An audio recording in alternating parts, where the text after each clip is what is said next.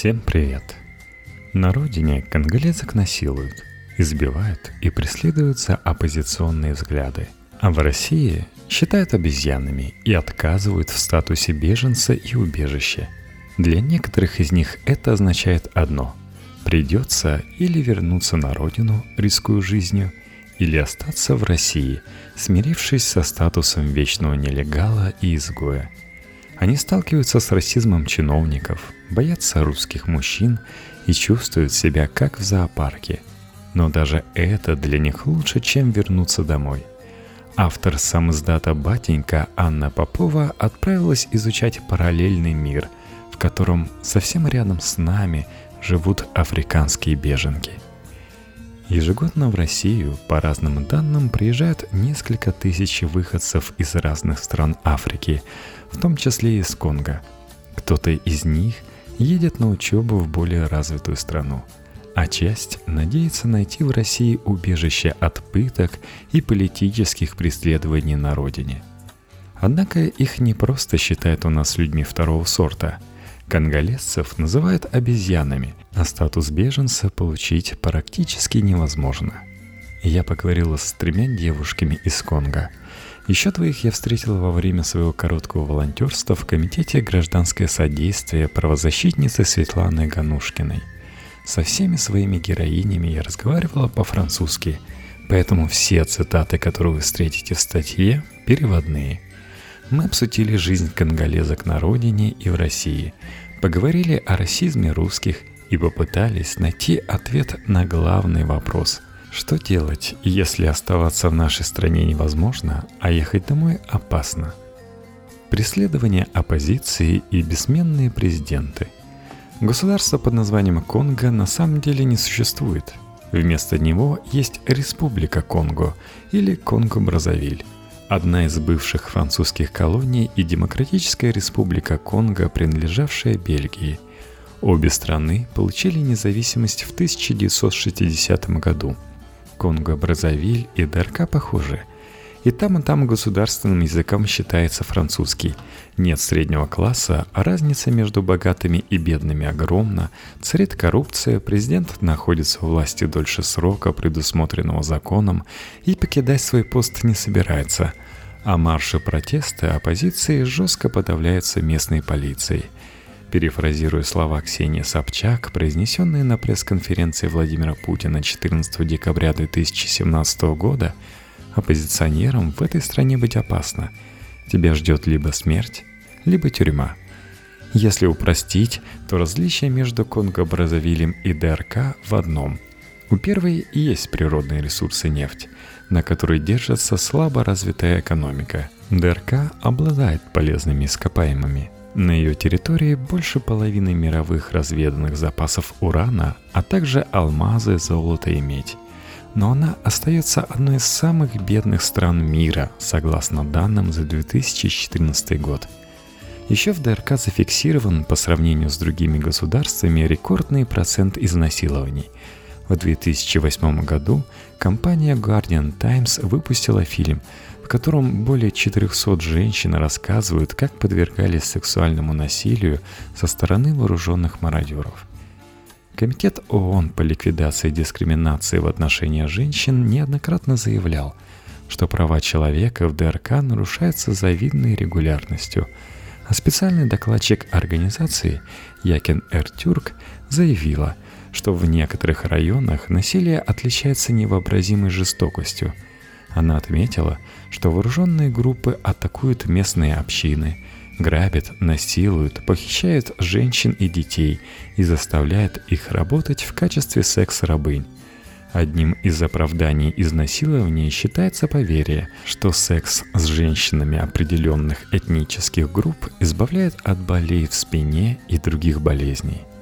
Особенно тяжело приходится женщинам из племени пигмеев, живущим на севере страны – Север находится практически под безграничным контролем группировки движения за освобождение Конго, которая практикует этнические чистки. Один из свидетелей бойни в конголезской деревне рассказывает BBC Network Africa, что поздно ночью в поселение пришли вооруженные люди, расстреляли и убили почти всех жителей, а хижины сожгли – Также есть свидетельства о том, что некоторые этнические группы конголезцев ДРК практикуют каннибализм в отношении пигмеев, которых даже правительство не считает полноценными людьми. В провинции Северная Киву действует организация под названием «Стиратели». Их цель – стереть людей и освободить землю для добычи полезных ископаемых. Некоторые из каннибалов полагают, что человеческая плоть обладает магическими свойствами – Неудивительно, что при таких условиях известных писателей-выходцев из Конго-Бразавилля и Дарка всего трое. И все они мужчины. Один из них, Эммануэль Дангала, написал «Ты себя спрашиваешь, думая о том, что тебе довелось пережить? Есть ли на Земле место хуже для женщины, чем континент, который мы называем Африкой? Смотри, мам, обезьяна. Конголезцы приезжают в Россию по нескольким причинам. Во-первых, в сознании многих африканцев Россия ассоциируется с Европой. Им кажется, что на том континенте перемещаться можно достаточно свободно, как в Африке, где, чтобы перейти границу, не обязательно проходить погранпункт, достаточно дырки в заборе, рассказывает Наталья Прокофьева, работающая переводчицей в Комитете гражданское содействие Светланы Ганушкиной. Во-вторых, продолжает она, – Конголезцам кажется, что Россия – это Европа, и здесь уважают права человека. Если не брать случаи оплаты проезда более состоятельными людьми, спонсорами, сюда приезжают те, кто скопил денег. Многие конголезцы попали сюда в долг и дальше отрабатывают на месте так или иначе, в том числе в качестве рабов, говорит Прокофьева – Наталья Прокофьева работает с комитетом уже два года, занимаясь делами не только конголезцев, но и мигрантов из всей Западной Африки. На работу в гражданское содействие она попала совершенно случайно, после того, как однажды побывала переводчиком в миграционной службе и стала свидетелем неприятной ситуации. Заявительницу из Кот-Дивуара унижали – по словам Натальи, они с коллегой очень хотели защитить права женщины, которую представляли, их связали с комитетом. Мы написали жалобу, чиновника уволили, и через какое-то время меня пригласили на работу в гражданское содействие, поясняет Наталья. Собеседница самоздата говорит, что в Россию из Конго едут не только за лучшей жизнью, но и спасаясь от преследования, унижений, женского обрезания и насильного замужества – не все при этом осознают, что являются беженцами и не понимают, как правильно действовать, попав в Россию. Впрочем, рассчитывать на статус беженца в нашей стране могут лишь единицы. Единственный статус, который выдает Россия – временное убежище, статус гуманитарный, поэтому категория, имеющая возможность его получить – женщины с детьми, особенно если дети больны – Тогда, по принципу неразлучения семьи, власти должны предоставить матери временный статус на год. Также беженцем можно стать, если твое здоровье хуже некуда. У нас есть женщина, которую парализовала в России. Она физически не может уехать. То есть она является беженцем по состоянию здоровья и тоже получила временное убежище, рассказала Наталья. В том, что Россия неохотно дает статус беженцев конголезцам, я убедилась на собственном опыте во время короткого волонтерства в гражданском содействии. Мне поручили сопровождать молодую беременную конголезку Сесиль в Московский миграционный центр на Новокузнецкой.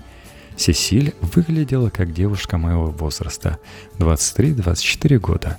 Она была уже на восьмом месяце беременности, а значит, могла в теории рассчитывать на статус беженца – Сесиль мало говорила и очень уклончиво отвечала на вопросы о своей профессии.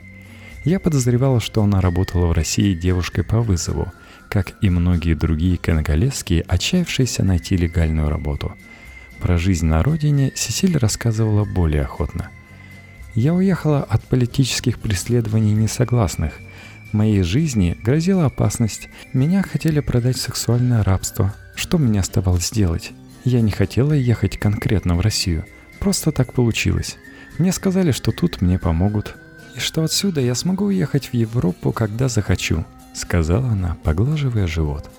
В древних культурах была традиция изображать богинь плодородия и материнства с черными ликами.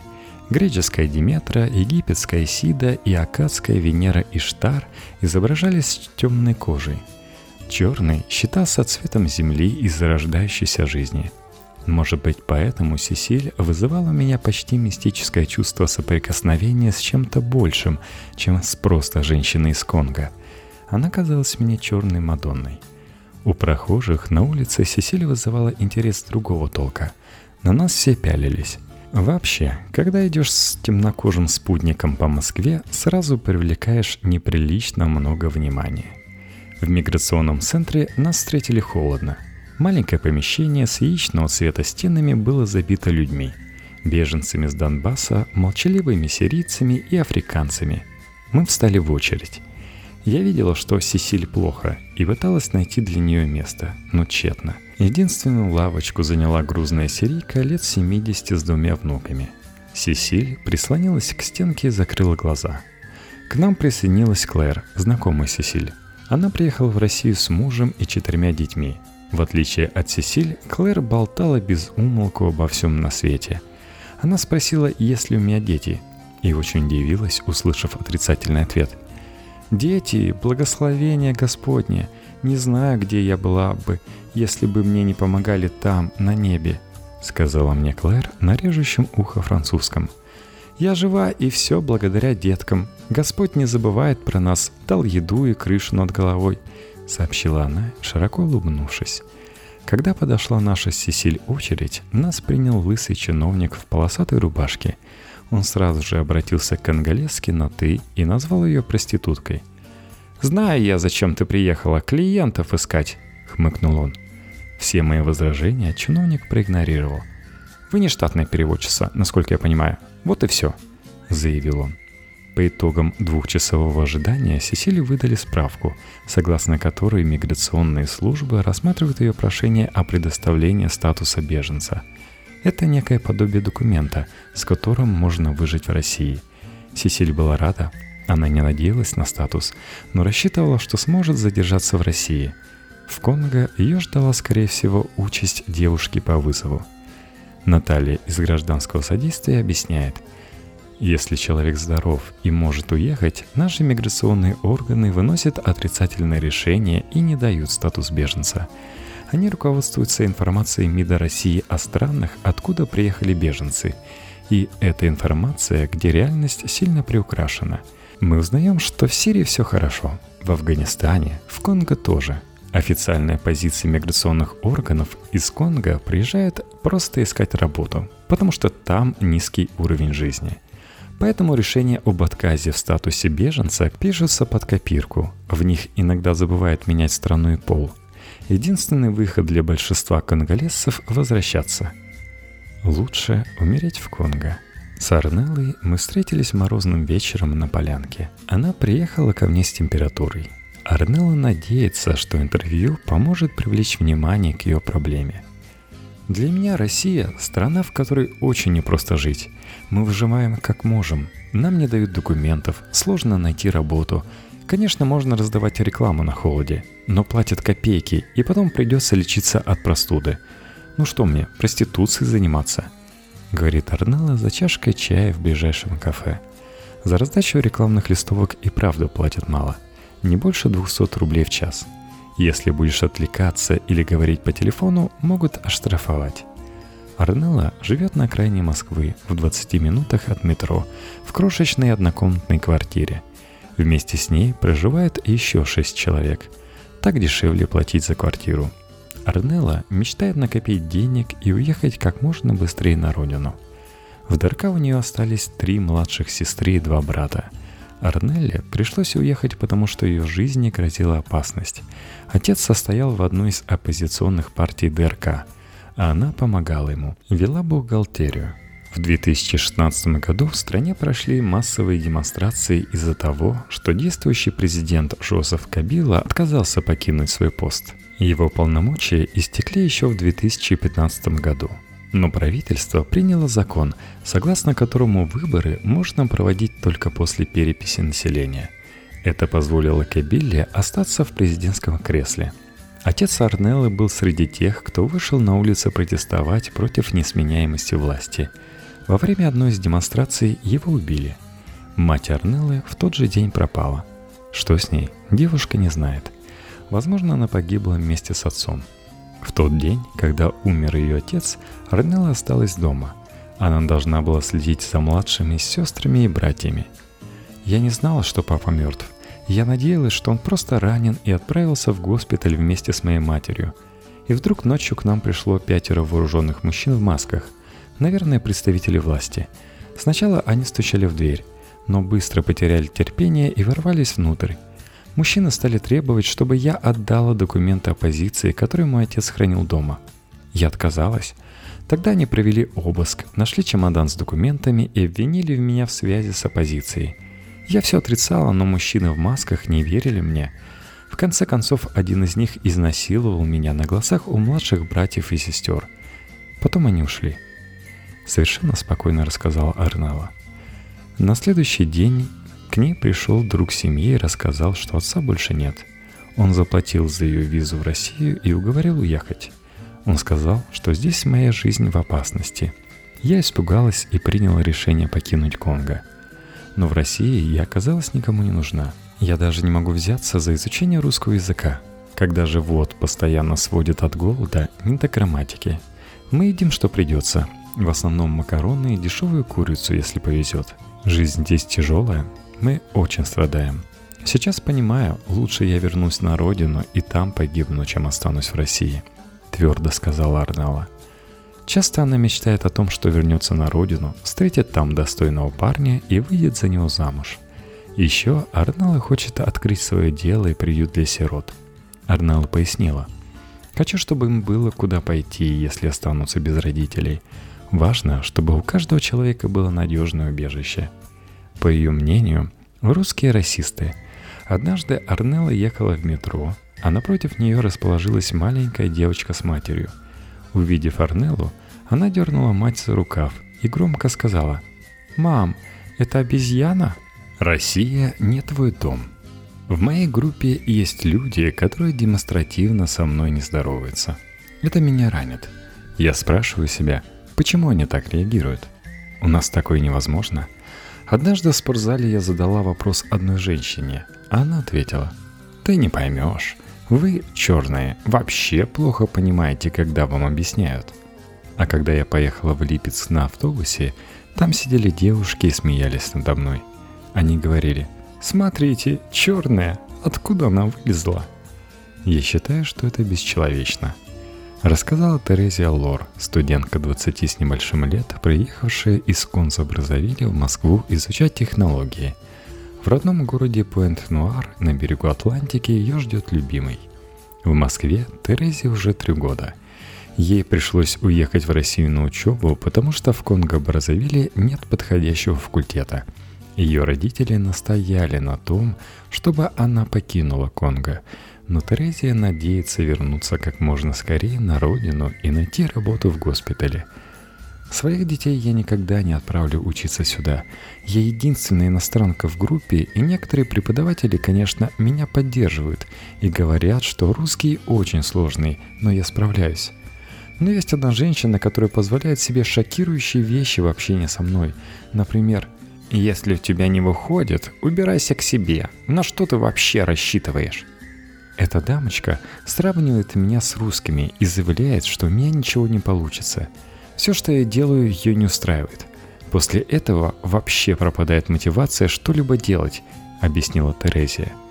Еще ей кажется странным, что студенты-иностранцы не могут найти подработку в Москве. Терезе стыдно постоянно тревожить родителей и обращаться к ним за помощью, но другого выхода нет – Несмотря на все сложности, Москва – единственный город в России, где она может рассчитывать на уважение. По словам Терезии, москвичи кажутся цивилизованными и открытыми, а вот в маленькие города лучше не ездить. Местные не доверяют иностранцам и иногда заходятся в приступе истерического смеха, увидев черную. Я бы не смогла встречаться с русским. У нас мужчины знают, что должны заботиться о своей женщине, каждый месяц давать деньги – Неприлично, если женщина не может позволить себе менять прическу дважды в неделю. У нас есть выражение «нельзя любить и при этом быть скупым». А у русских все не так. Они экономят даже на цветах и шоколадках. Я предпочитаю быть с африканцем, как я, который знает мои права, заявила Терезия. Однако она не собирается становиться домохозяйкой после замужества.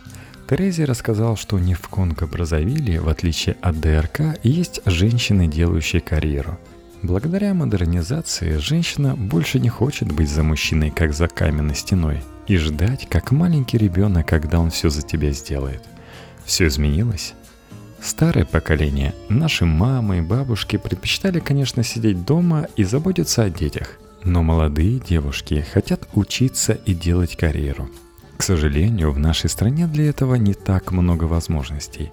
Некоторые, пытаясь быть независимыми, начинают заниматься проституцией, другие уходят в коммерцию или перебиваются небольшими подработками. Но ни одна женщина не хочет больше быть только матерью – Согласилась с ней 19-летняя Бердалия Нгумба из Бразавиля.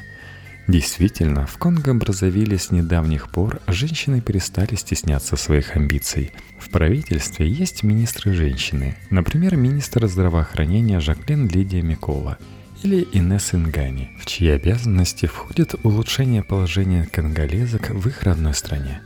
Однако нельзя назвать Конго-Бразавиль женским раем – Многие женщины по-прежнему стесняются жаловаться на насильников из-за знакомого нам не понаслышке виктимблейдинга. Подобно тому, как в России оправдывают насильников и чиновников вроде Леонида Слуцкого неподобающим поведением их жертв, в Конго осуждает тех, кто подвергся харасменту за недостаточную скромность и неумение постоять за женскую честь. Менее серьезная, но тем не менее значимая проблема для конголезок – это сложности с узаканиванием брака. Свадьба очень дорого обходится у нас. Далеко не все могут себе это позволить. Церемония по всем правилам будет стоить около 300 тысяч рублей – Обычный гражданский брак вместе с регистрацией 100 тысяч, поделилась Бердалия. В стране, где средняя зарплата составляет 35 долларов в месяц, по информации РИА Новости, 100 тысяч – серьезные деньги. Как и Терезию, Бердалию ждет на родине возлюбленный. Оба они очень религиозны. Ее парень – протестант, и вся его страница в Facebook посвящена молитвам и размышлениям об Иисусе – по словам Бердалии, конголезские мужчины умеют заботиться о женщинах и умеют соблюдать правила приличия. Девушка пояснила, у нас не принято целоваться на улицах, наши мужчины, может быть, не слишком умеют хранить верность. Иногда кажутся угрюмыми и замкнутыми, но зато все, что зарабатывают, делят с нами. Разумеется, не все конголезцы руководствуются принципом «все в семью, все для жены», Местные денди, называющие себя щеглами, считают, что быть скучным и обычным – преступление, поэтому носят Армани, Кинзо и Луи Виттон и не боятся брать кредиты размеров 8, а то и в 10 тысяч долларов. О том, как они будут их отдавать, щеглы не задумываются. Щеглов в Бразовиле и Киншасе считают местными знаменитостями. Когда они появляются на улице, все внимание приковано к ним – но, конечно, щеглы – ненадежные партнеры для конголезок, забирающихся завести семью. Впрочем, как и русские, по мнению Бердалии. Русские мужчины мне совсем не нравятся. У них все время очень серьезный вид и совершенно отсутствует чувство юмора. А еще у вас не принято платить за женщин. Часто мужчина на свидание предлагает разделить счет. И вообще, русские мало заботятся о своих подругах, не умеют удивлять и дарить подарки – «Я бы с таким мужчиной жить не смогла. Это ненормально», — заявила Бердалия. Также она не понимает русскую кухню. «От ваших супов меня тошнит, особенно со сметаной», — поморщилась Бердалия. Она скучает по конголезской кухне. Дома ее мать готовит отличную сака-сака. По словам Бердалии, это блюдо из листьев тропического растения под названием маниока – я очень скучаю по нашим семейным обедам, по общению с близкими и особенно по возможности делать, что я хочу. Здесь я изучаю биотехнические системы и технологии и должна доучиться до конца. Но я хочу вернуться к себе как можно скорее. Русские очень хорошо умеют показать тебе, что Россия не твой дом, и делать тебе тут нечего, заключила Бердалия. Выходят, французы правы – как ни грустно это признавать, но мы действительно пока остаемся белой Африкой, воспринимающей всех чужаков, в том числе и чужестранок, в штыки. Да и как Россия может защитить женские права, если у нас до сих пор в ходу поговорка «курица не птица, баба не человек». Про жертв насилия принято говорить «сама виновата» и надо было юбку подлиннее носить. А сексуальные домогательства со стороны депутата Госдумы считаются провокацией и шуткой – этот подкаст выходит при поддержке тех из вас, кто стал патронами на моем Патреоне. На этой неделе там уже вышло все запланированные 7 выпусков, в том числе и два выпуска этого подкаста. Так что, если вы хотите разнообразия, подключайтесь. patreon.com slash story Адрес есть в шоу-нотах.